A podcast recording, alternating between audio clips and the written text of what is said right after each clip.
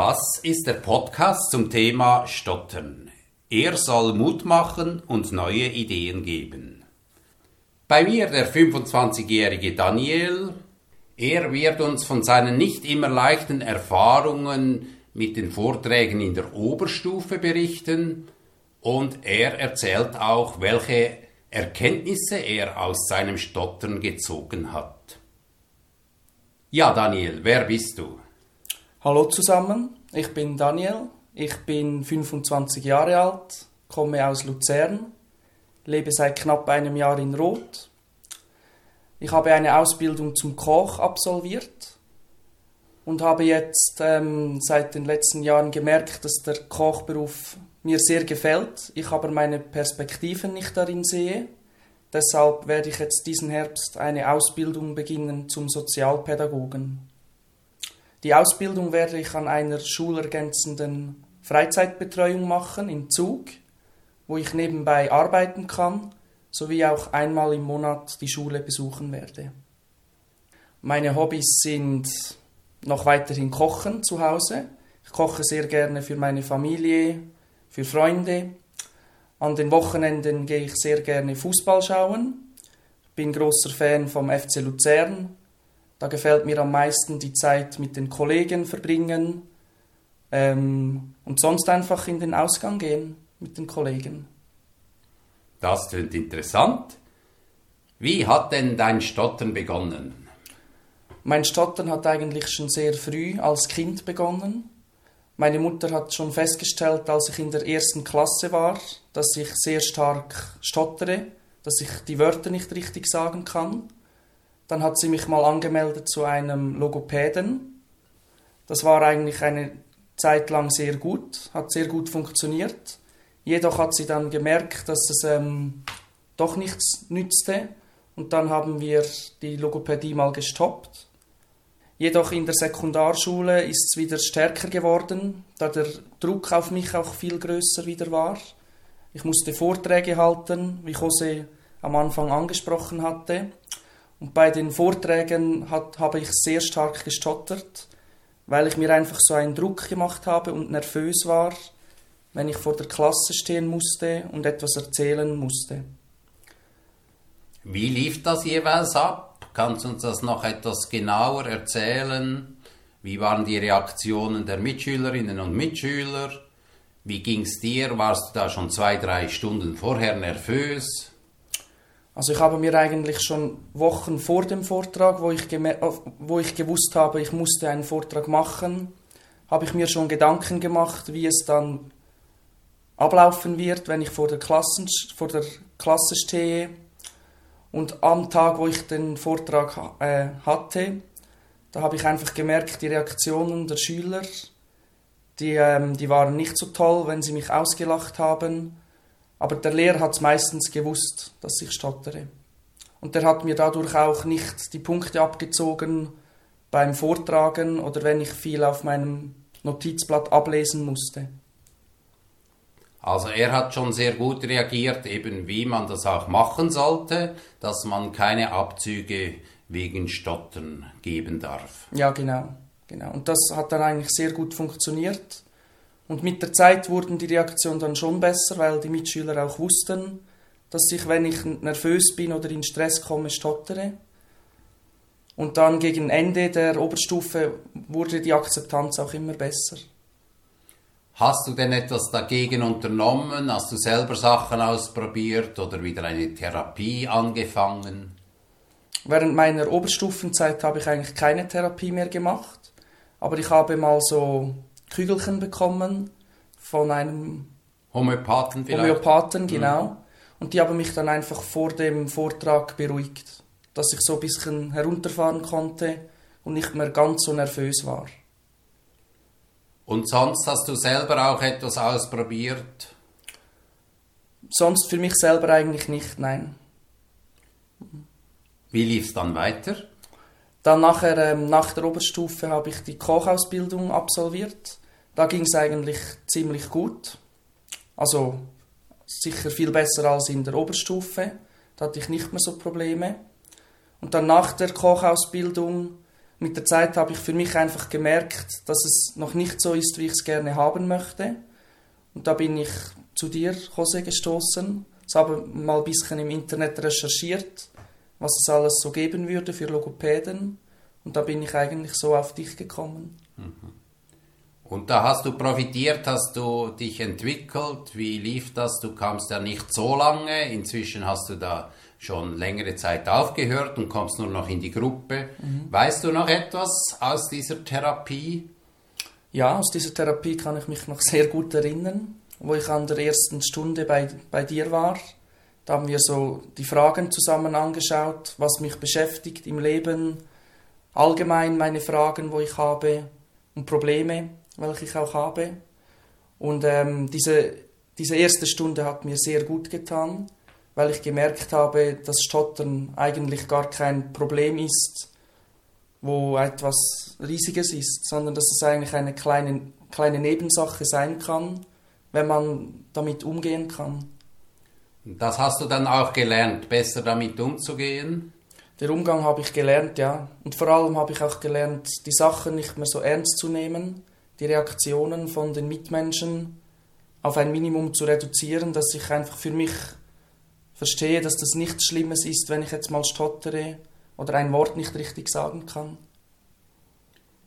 Gibt es noch etwas, was dir hilft beim Umgang mit dem Stottern? Du hast gesagt, das eben äh, recht locker zu nehmen und mit einer Prise Humor.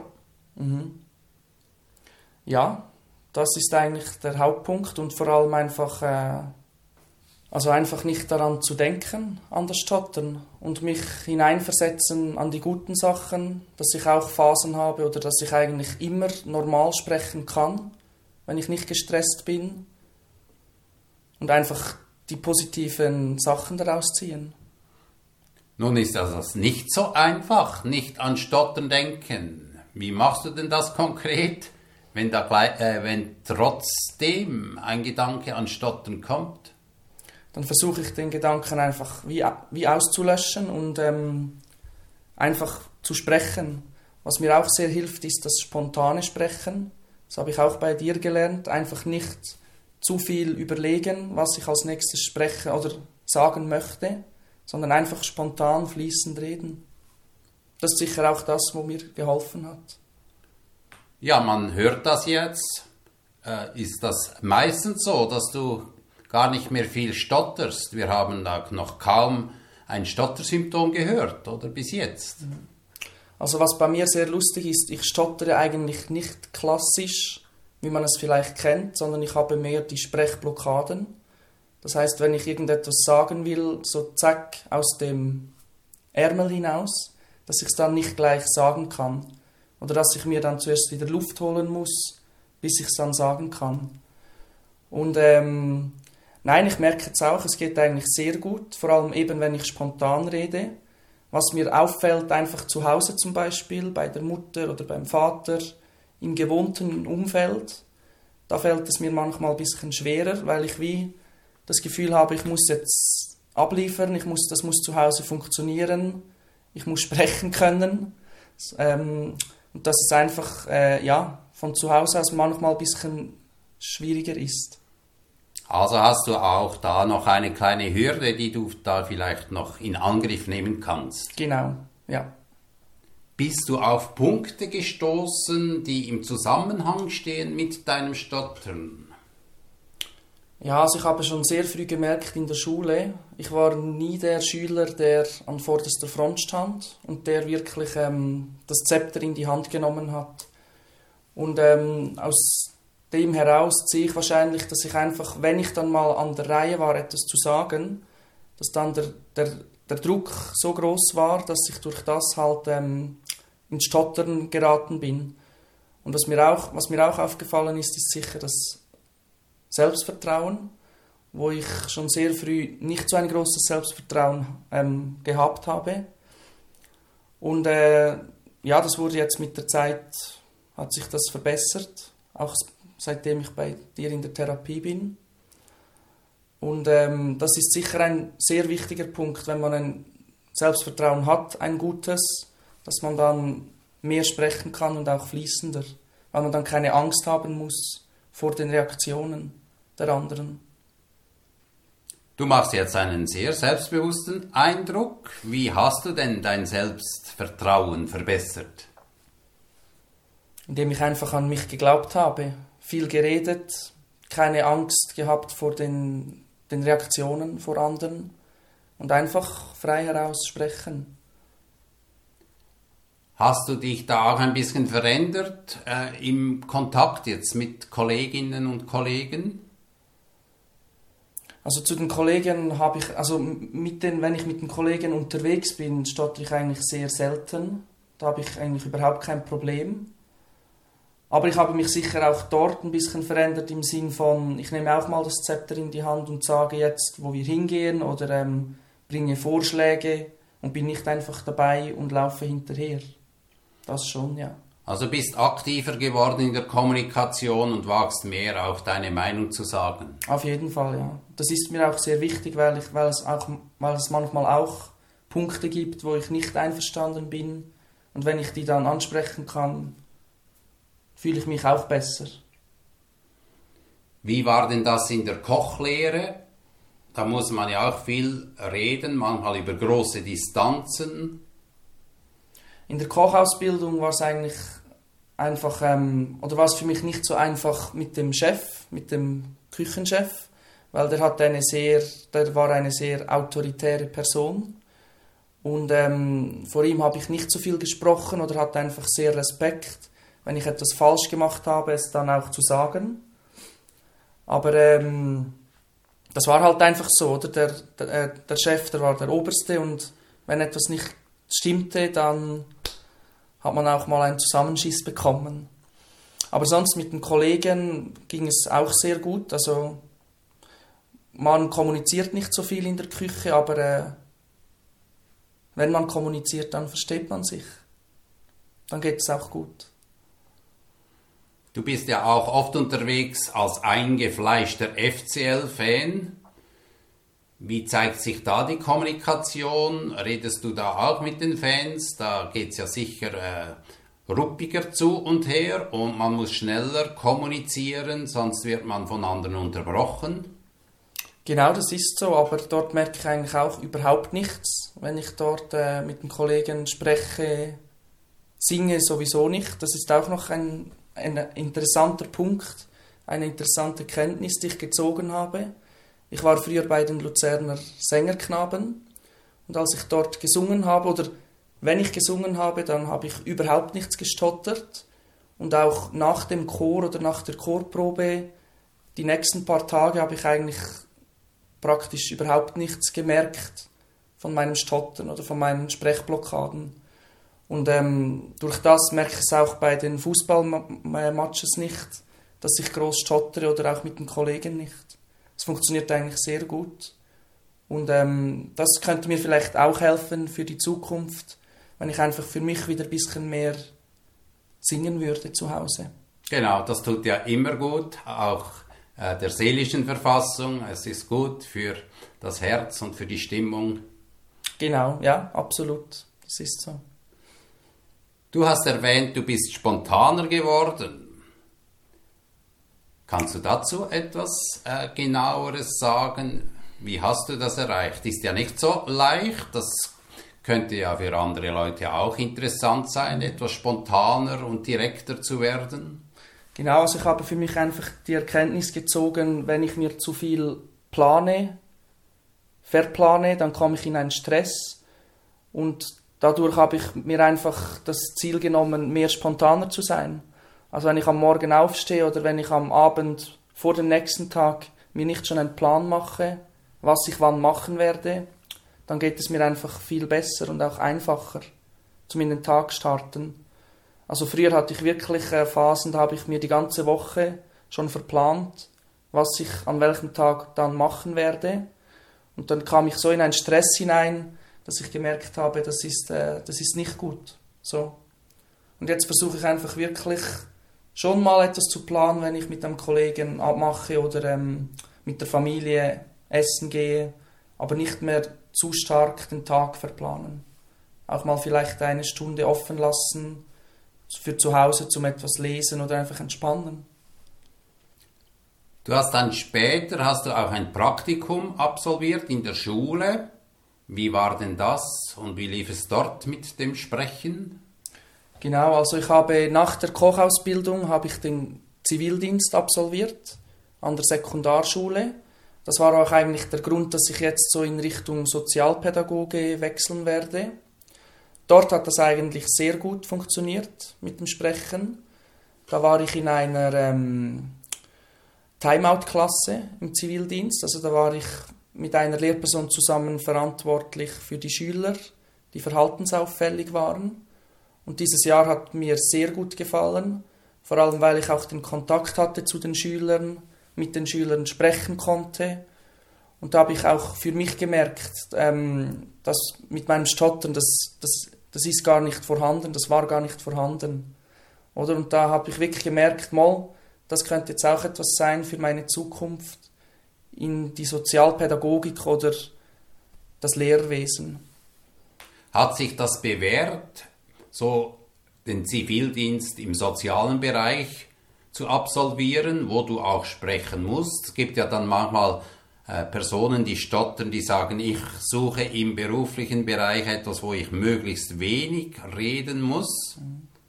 Das habe ich mir am Anfang auch gedacht. Also ich hatte schon Respekt, wo ich mich für den Zivildiensteinsatz auch beworben habe, weil ich mir dann schon bewusst war, jetzt muss ich sprechen, ich muss vor den Schülern sprechen, mit den Lehrpersonen sprechen. Aber dann habe ich auch für mich gedacht, das ist jetzt eine Chance, mal ein bisschen aus mir herauszukommen, herauszuschlüpfen und in eine andere, andere Rolle zu kommen. Und jetzt im Nachhinein muss ich sagen, war es die beste Erfahrung, die ich machen konnte mit dem, mit dem Zivildienst. Und jetzt auch mit dem, mit dem Weg, den ich einschlagen werde ab Herbst mit der Ausbildung zum Sozialpädagogen. Ja, toll, also dass du da eine Herausforderung darin gesehen hast und das als Chance genutzt hast, finde ich ganz bewundernswert. Hast du das jeweils erwähnt, dass du stotterst? Also jetzt beim Zivildienst habe ich es erwähnt, bei meiner Kollegin, bei meiner Lehrpersonkollegin und die hat eigentlich gesagt, sie merkt gar nichts. Okay. Und das hat mich natürlich dann schon auch ein bisschen berührt, weil ich, äh, ja, weil ich dann eben gewusst habe, mal eigentlich ist ja, stotter ich gar nicht und das ist gar nichts, wo ich mir groß Sorgen machen muss. Oder wo mir dann für den Beruf im sozialen Bereich im Weg stehen würde. Eine Hürde. Und bei den FCL-Fans ist das Stottern manchmal auch aufgetreten? Sehr selten. Und die Kollegen, die, die, die engsten Kollegen, die wissen das auch, dass ich ein bisschen stottere, aber die stört das überhaupt nicht. Also sie wissen es, aber sie sagen mir auch, ich stottere gar nicht. Wenn ich ihnen, wenn ich ihnen erzähle, dass ich zu dir komme oder sonst eine Therapie mache. Hast du eine Idee, weshalb du jetzt kaum mehr stotterst? Was war denn besonders hilfreich für dich? Also ich würde sicher sagen, du, Jose. Seitdem ich bei dir bin, habe ich extrem viel Selbstvertrauen getankt. Das merke ich schon. Und einfach ein bisschen die Gelassenheit.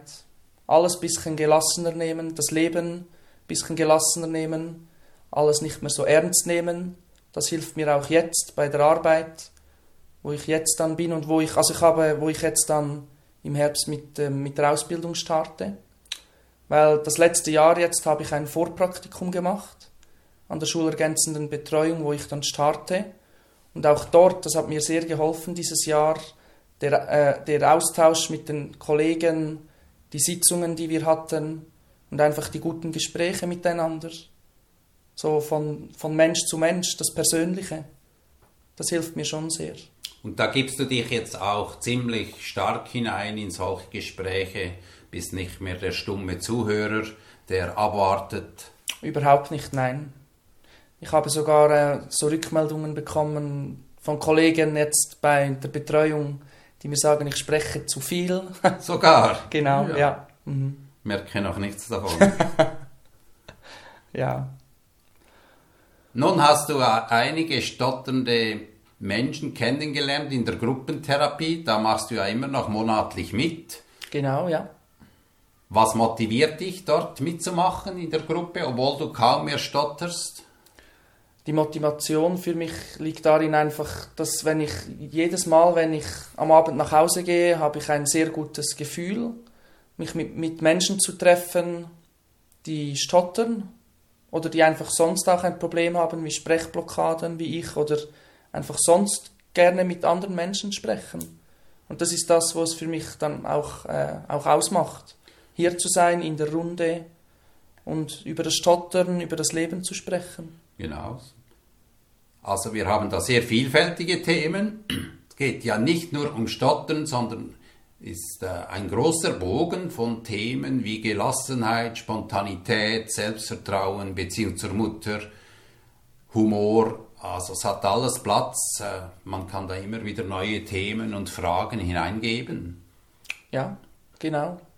Und das finde ich auch sehr interessant, dass wir so offen sind und dass wir vor allem über alles sprechen können dass wir nichts, oder wenn wir irgendetwas haben, wo wir nichts sagen wollen, dann ist das für alle okay.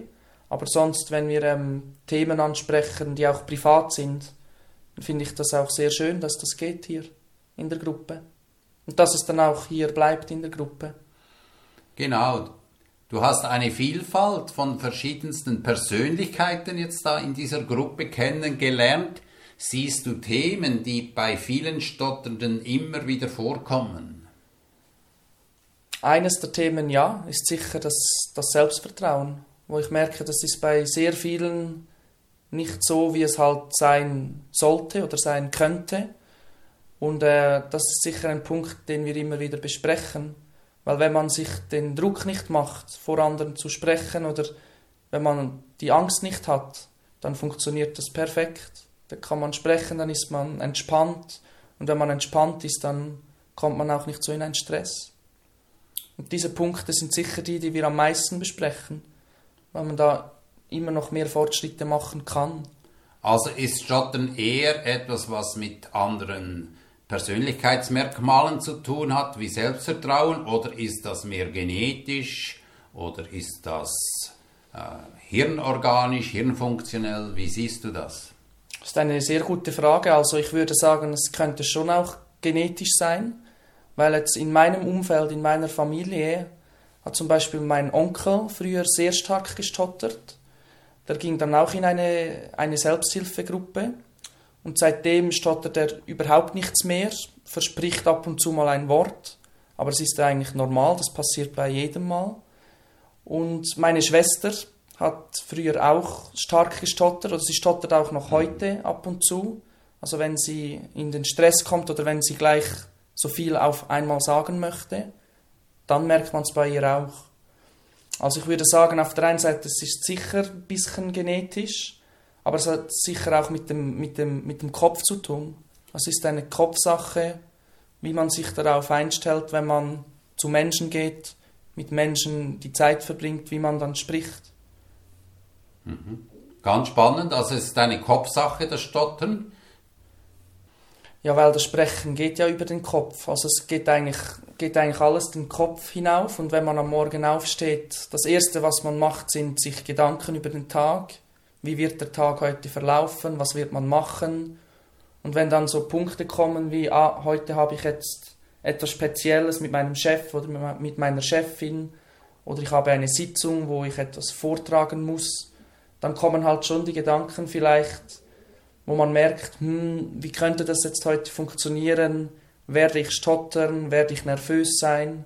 Oder gehe ich einfach gelassen in den Tag, schaue, was passiert und nehme es so, wie es kommt? Also hat es auch einen Einfluss, wie man denkt. Auf jeden Fall, ja. Das ist, also das ist jetzt für mich sicher auch ein Punkt. Ich bin ein Mensch, der sehr viel denkt. Ich mache mir sehr viele Gedanken über meine Familie, über Kollegen, wie es denen geht. Äh, einfach auch sonst über das Leben mache ich mir sehr viele Gedanken. Und wenn ich vielleicht die Gedanken ein bisschen minimieren kann, dann habe ich das Gefühl, dann bin ich auch noch mehr entspannt. Und da gehe ich auch noch entspannter in den Tag hinein. Und wie kannst du das, die Gedanken minimieren? Ist ja auch etwas ganz Spannendes, was sehr, sehr vielen Leuten helfen kann. Mhm in denen ich einfach wie ausschalte. Also ich gehe morgen aus dem Haus, höre vielleicht Musik, bisschen poppige oder rockige Musik und ähm, ich denke einfach wie nichts. Ist einfach gesagt, aber äh, einfach so wie den, den Kopf ein bisschen ausschalten. Genau, das ist ein schönes Gefühl, mal nichts zu denken, den Kopf auszuschalten und so im Moment zu sein, die Musik zu genießen. Absolut, genau, ja. Ist auch ein bisschen meine Beobachtung, dass sehr viele stotternde große Denker Naturen sind, dass sie sehr viel überlegen, was dann zu sehr viel Tiefgründigkeit führt, was sehr spannend ist. Andererseits produzieren sie durch das viele Denken vielleicht auch gewisse Ängste und Nervosität, die da wieder schwierig und erschwerend sich auswirken. Kannst du das teilen? Deine, ist das auch deine Beobachtung? Auf jeden Fall, das ist so. Also wenn ich mir, ich mache mir zum Teil auch Gedanken über Probleme, die auftreten können, welche dann gar keine Probleme sind. Also ich, wenn ich mir überlege, ähm, oh jetzt ist das passiert und wie wird das jetzt nachher sein, dass es dann gar nicht so schlimm ist, wie es eigentlich ist. Also einfach äh, schwierig zu erklären, aber ja. Ja, einfach, das kann ich mir gut vorstellen. Also man äh, überlegt sich in Gedanken gewisse Schwierigkeiten, wie man sie lösen könnte und mhm. bekommt dann immer größere Schwierigkeiten beim Überlegen, was alles noch schief laufen könnte. Genau, und am Schluss ist dann überhaupt nichts. Oder? Dann stellt sich heraus, es ist gar kein Problem und es funktioniert alles so, wie es soll. Und das hast du schon auch ein bisschen verbessern können. Ja, mal, ich denke schon. Also jetzt auch, indem ich jetzt dann, ähm, oder jetzt das letzte Jahr, wo ich das Vorpraktikum gemacht habe, dort haben mir die Kollegen auch gesagt, Daniel, du machst dir viel zu viele Gedanken jetzt über das oder über dieses. Entspann dich mal und nehme den Tag, wie er kommt, ja. Genau. Mhm. Sind dir noch andere Themen aufgefallen, bei der Gruppe von den stotternden Personen? Also ich finde es sehr interessant, ähm, dass wir auch Leute haben, die Sprechängste haben. Also sind das, dass die nicht mal stottern oder wie eine Sprechblockade, sondern dass die einfach Angst haben zu sprechen. Das finde ich auch sehr interessant, dass es das überhaupt gibt. Das habe ich vorhin auch nicht gekannt. Genau, da gibt es ja Ähnlichkeiten von stotternden Personen zu Menschen mit Sprechängsten? Gut, das ist für mich jetzt schwer zu erklären, weil ich eigentlich keine Sprechängste habe, sondern eher die Blockaden. Aber ich denke, bei den Leuten, die Sprechängste haben, da einfach ähm, versuchen, denen die Angst zu nehmen, indem man sie motiviert und ihnen sagt, sprecht doch mit. Weil wenn ihr mitsprecht, dann ist es viel interessanter für die Gruppe, für die Person, die die Sprechangst hat, dann natürlich auch. Und einfach so ein bisschen ähm, die Motivation suchen bei den Leuten. Und ich habe beobachtet, dass sehr viele Sachen, die hilfreich sind für stotternde Personen, nachher auch eine große Wirkung zeigen bei Menschen mit Sprechängsten. Also das Denken zu ändern, ich glaube an mich, aktiv sein, das hilft auch Leuten mit Sprechängsten. Ja, jetzt bist du eben 25 und stehst vor einer neuen Ausbildung? Welche Ziele und Pläne hast du noch für dein Leben? Meine Ziele sind sicherlich jetzt die Ausbildung erfolgreich starten, wo ich mich sehr darauf freue, wenn es jetzt dann endlich beginnt. Und ähm, das auch so durchzuziehen und die Ausbildung dann zu beenden. Und für mich persönlich die Ziele habe ich sicher einfach so bleiben, wie ich jetzt bin, die Gelassenheit, sicher ein essentieller Punkt für mich, dass ich mich einfach nicht mehr so, dass ich mir nicht mehr zu viele Gedanken mache und vielleicht das noch ein bisschen minimieren kann. Und ähm, ein Punkt, den ich sicher auch noch versuche ähm, anzupeilen, ist äh, die Gelassenheit zu Hause mit der Familie, die, die Kommunikation zu Hause mit der Familie, dass da vielleicht auch noch etwas geht, dass das noch ein bisschen besser das ist blöd. Das ist blöd, nein, das ist doch sehr gut. doch, doch. Die Gelassenheit ja. auch zu Hause, das ist genau. ja für viele Menschen etwas nicht ganz Einfaches, oder? dass man im Beruf bleibt man gelassen, aber zu Hause bleibt man dann vielleicht nicht mehr so gelassen. Und ja. das finde ich ein äh, tolles, erstrebenswertes Ziel, das ist gar nicht blöd. Du meinst, es war blöd formuliert? So, ja, genau. Wir können da noch schauen, aber ha, ich weiß nicht, ob man das löschen muss. Muss nicht perfekt sein. Finde das toll, wie du das da immer wieder äh, machst und wie du das ausdrücken kannst, äh, was du schon erreicht hast und was dich bewegt. Wie läuft es denn zurzeit mit dem Sprechen? Zurzeit läuft es eigentlich sehr gut. Also ich hatte jetzt gleich die letzten 14 Tage Urlaub, habe mich sehr erholt und auch sonst jetzt mit den Kollegen bei der Arbeit merke ich, ich kann sprechen fließend, ich habe keine Blockaden zurzeit und ich bin sehr gelassen. Also ich gehe so gelassen durch den Sommer Du kannst ja auch ein tolles Vorbild sein für andere Menschen, dass es eben möglich ist, das Stottern zu verlieren. Allein vor dem Spiegel haben ja die meisten äh, keine Sprechblockaden, sie stottern nicht, also ist es eigentlich ein ganzes Leben möglich, oder vom Stottern wegzukommen und flüssig zu sprechen. Ja, absolut. Das äh, ist mir schon aufgefallen, seit ich in der Primarschule bin also wenn ich zu Hause alleine spreche oder vor dem Spiegel, dass ich dann überhaupt nichts stottere oder äh, Blockaden hätte.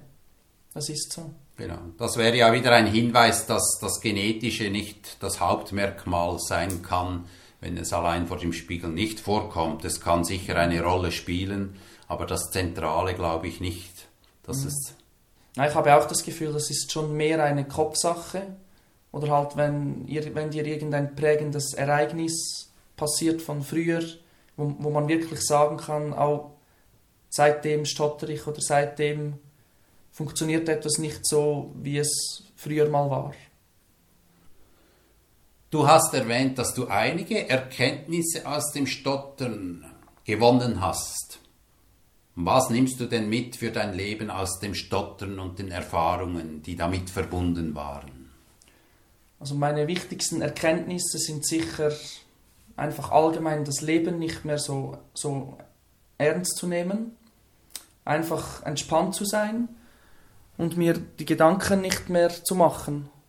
Einfach versuchen, weniger Gedanken zu machen, mehr in den Tag hineinleben und alles spontaner nehmen. Denn ich habe gemerkt, das hat mir sehr geholfen jetzt die letzte Zeit oder die letzten zwei, drei Jahre und so komme ich einfach viel besser durchs Leben, wenn ich mir nicht mehr so viele Gedanken mache. Und das Selbstvertrauen ist für mich sicher auch ein wichtiger Punkt. Und dem kann ich noch, noch heute daran arbeiten. Aber ich habe gemerkt, dort konnte ich schon sehr viel Fortschritt machen. Ja, schön. Und ich denke auch für mich jetzt mit dir zu reden, das gefällt mir, wenn du spontan bist und ja, aus dem Bauch heraus redest und dir nicht äh, minutenlang überlegst, ob du jetzt diesen Satz mir mitteilen willst oder nicht. Also selbst wenn das Aufnahmegerät lief, äh, kam das immer spontan heraus. Ja, möchtest du denn noch etwas zum Schluss erzählen? Gibt es etwas noch, was du den äh, Zuhörerinnen oder Zuhörern gerne mitgeben möchtest auf den Weg? Also als erstes auch vielen Dank, Jose, dass ich da mitmachen konnte. Ich habe mich sehr gefreut. Das war jetzt für mich auch das erste Mal, dass ich bei so einem Podcast mitmache.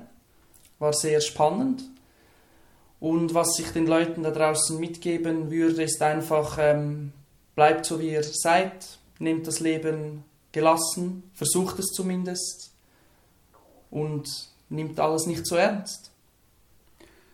Es war sehr schön, dir zuzuhören. Daniel, ich wünsche dir von Herzen alles Gute für deinen Weg durchs Leben. Danke vielmals, Jose.